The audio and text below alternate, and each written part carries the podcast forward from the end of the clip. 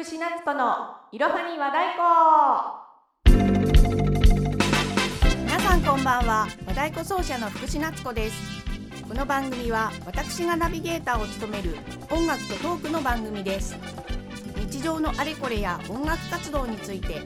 また和太鼓に関するお話を交えながら私自身が作曲をしたオリジナル曲を発表していく番組です。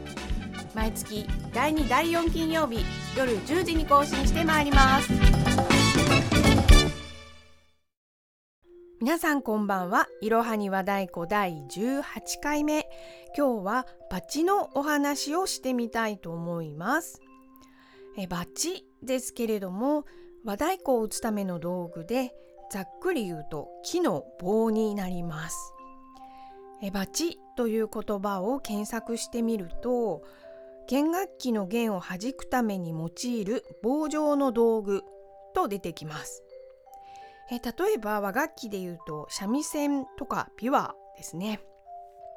これに対して打楽器を叩く棒もバチと呼びますけれどもこちらは弦楽器のバチとは漢字を違えて区別しているようです。えー、ちょっとね漢字が難しくてラジオ番組口頭だけではお伝えしづらいのでもし興味がありましたら是非調べてみてください。三味線や琵琶のバチは素材が木ですとか水牛の角象牙プラスチックべっ甲などになりますけれどもこれに対して和太鼓のバチの素材はズバリ木です非常にシンプルですねえ木なんですけれども用いられる種類が多数ありまして太鼓の種類や大きさ打ち手の体格や奏法を出したい音などによって選んでいきます。今日はこのバチの選び方についてお話をしていきたいと思います。えー、ただですねこのお話はあくまで私が和太鼓を演奏する上でこのように使い分けをしているというご紹介になりますので必ずしもこうでなければいけないとか絶対これが正しいという主張ではありませんので所属しているチームの考え方や使用している太鼓また演奏する曲によって適したバチがそれぞれあると思いますのでまあ、今日は和太鼓をやられている方は参考程度にまた和太鼓の知識がない方はえー、バチってそんなたくさんの種類があるんだぐらいね、えー、軽い気持ちで興味を持って聞いていただけたら幸いです。バチの素材は主なものではカシ、メープル、カバ、ホウ、ヒノキ、キリなどがありまして今申し上げた順番に硬く重い素材から軽くて柔らかい素材になってきます。その他にもビワですとか桜沢ぐるみ杉なんかを使う地域もあるようです。そして形状も私たちがストレートと呼んでいるまっすぐな棒状のものまたテーパーと呼んでいるえー、先端にかけて細くなっているもの。そして円錐型のもの。バットのような形状のもの。などがあります。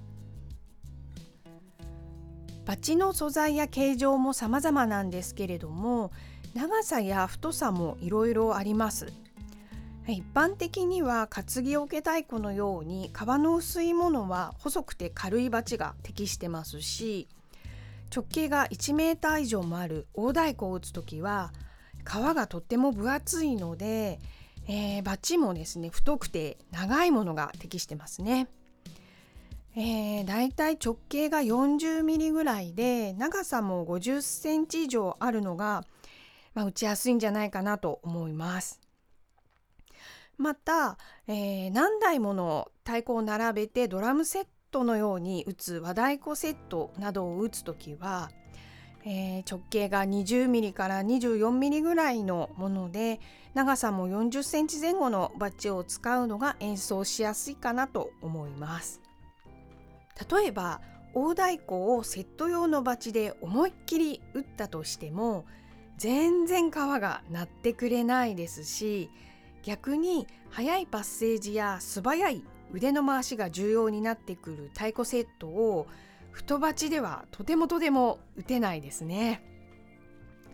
また担ぎ桶太鼓を音量を出したいからといった理由でね太いバチを使って演奏をしてしまうと手首や指を痛めてしまったりですとか、えー、ともすると皮を破ってしまったりする恐れがありますのでこちらも危険ですね。このように打法によってまた打つ太鼓の種類によって奏者はバチを選んでいきます。バチの素材のお話に戻りますけれども、え私個人的にはですねヒノキ、ホウ、メープルあたりが一番使いやすいんじゃないかなと思っております。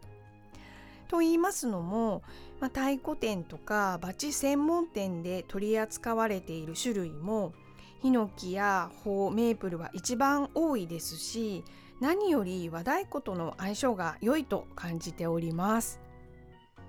少し専門的なお話になってきますけれども和太鼓の皮をバチで打ちますと一旦皮が下に沈んで次に皮の力でバチを押し戻そうとするんですね。えー、和太鼓を初めて打った方がこの跳ね返りに皆さんびっくりされるんですけれどもこの跳ね返りがとても重要で音質ですとか音色にとても影響があるんですね。太鼓の皮に対してあまりにも軽すぎるバチで打ちますと川の沈みも浅いので跳ね返りも少なくて、え、あんまり音量が出ないなとかベチベチ薄っぺらい印象の音だなと感じることがありますまた反対に重すぎるバチで打ってしまうと下に沈んだ皮がですねバチの重さを押し上げることができずにまあ、いわゆる私たち詰まった音っていうんですけれどもちょっとなんかあのくすんだような音になってしまいます。私もいろいろ実験してみたんですけれども締め太鼓牛側の桶胴太鼓長胴太鼓どの種類の和太鼓にも相性が良くて一番音が良いのが頬なんじゃないかなと思ってます。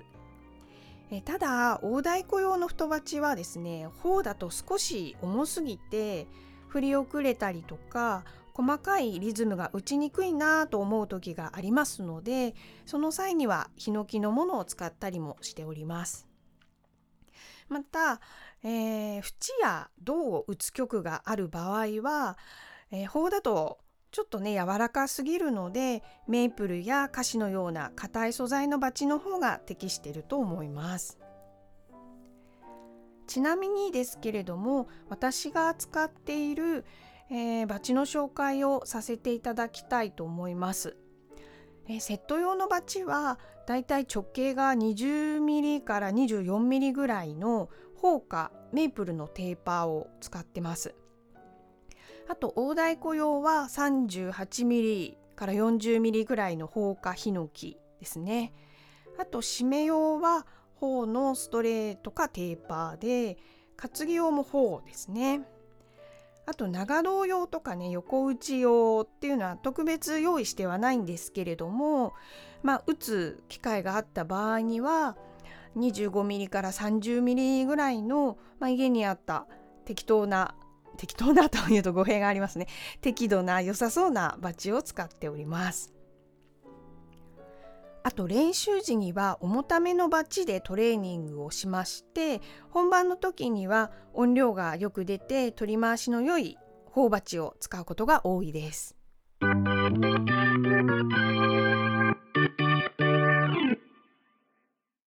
ここで本日の一曲をご紹介させていただきたいと思います。え今日は和太鼓にちなんだバチのお話をさせていただきましたのでえ楽曲もですね和太鼓セットのソロをお聴きいただこうかなと思います。えー、こちら思いつきで即興で撮りましたので題名も何もないんですけれども、まあ、お聴きいただけたらと思います。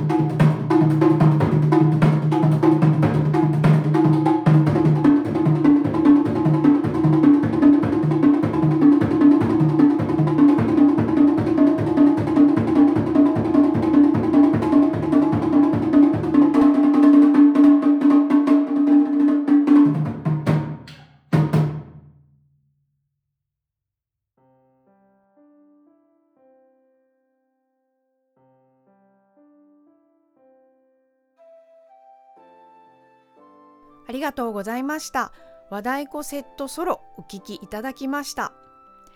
太鼓の楽曲ってねどうしても音源だけだと楽しさ半減みたいなね印象になってしまうのでえこちらカメラ固定ではありますけれども映像も撮りましたので後日 YouTube の方にアップしてみようかなと思っております。え本日もいろはに和太鼓最後までご視聴ありがとうございました。え番組では質問ご感想リクエストなどなど随時大募集中です。番組概要欄にあります E メールアドレスの方までじゃんじゃん送っていただけますと嬉しいです。それでは今日はこの辺でお別れになります。またお会いしましょう。